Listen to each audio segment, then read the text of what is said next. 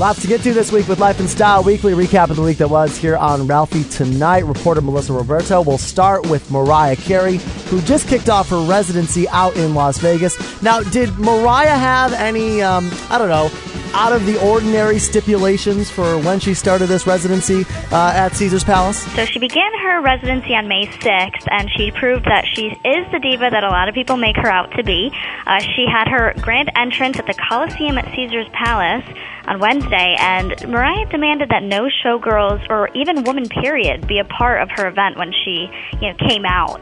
She demanded that also the male performers and the dancers needed to be a little bit paler than her, so she looked tan and she, you know, was all eyes on her.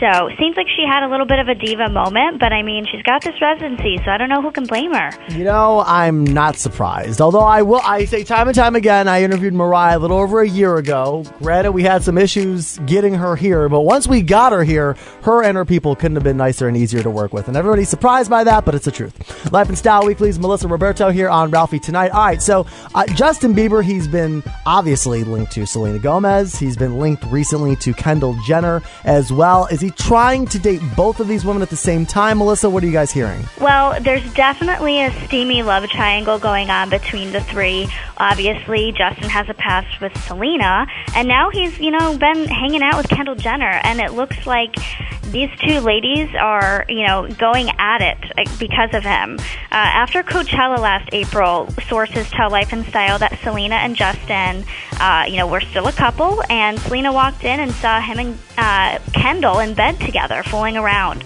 So Selena's been heartbroken, and so now, you know, there's a lot of bad blood between the three right now, and we don't know what's happening with Kendall Jenner, but Justin's been taking her to a lot of parties recently. Oh boy, I'm sure that's not the last we've heard of that. Wrap it up with Life and Style Weekly. Justin Bieber um, did not come through the Disney ranks. He kind of did it through YouTube, kind of the newer way to do it. But obviously, we've seen a lot of other teen stars come up the uh, the Walt Disney ranks, such as Demi Lovato and Joe Jonas and uh, uh, Miley Cyrus. There's another one for you as well.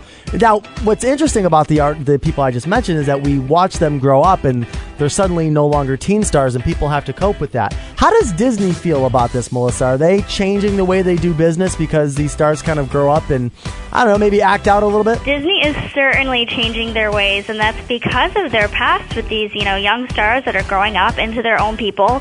Obviously, Demi and Miley are great examples. The two have been linked with Joe Jonas, who admitted that the first time he smoked marijuana was with those two girls.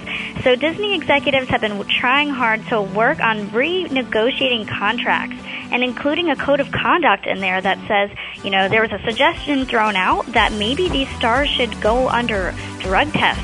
Hey, you can read about those stories and many more with Life and Style Weekly. Reporter Melissa Roberto. Thanks for the 411. Have a great weekend. Thanks, Ralphie.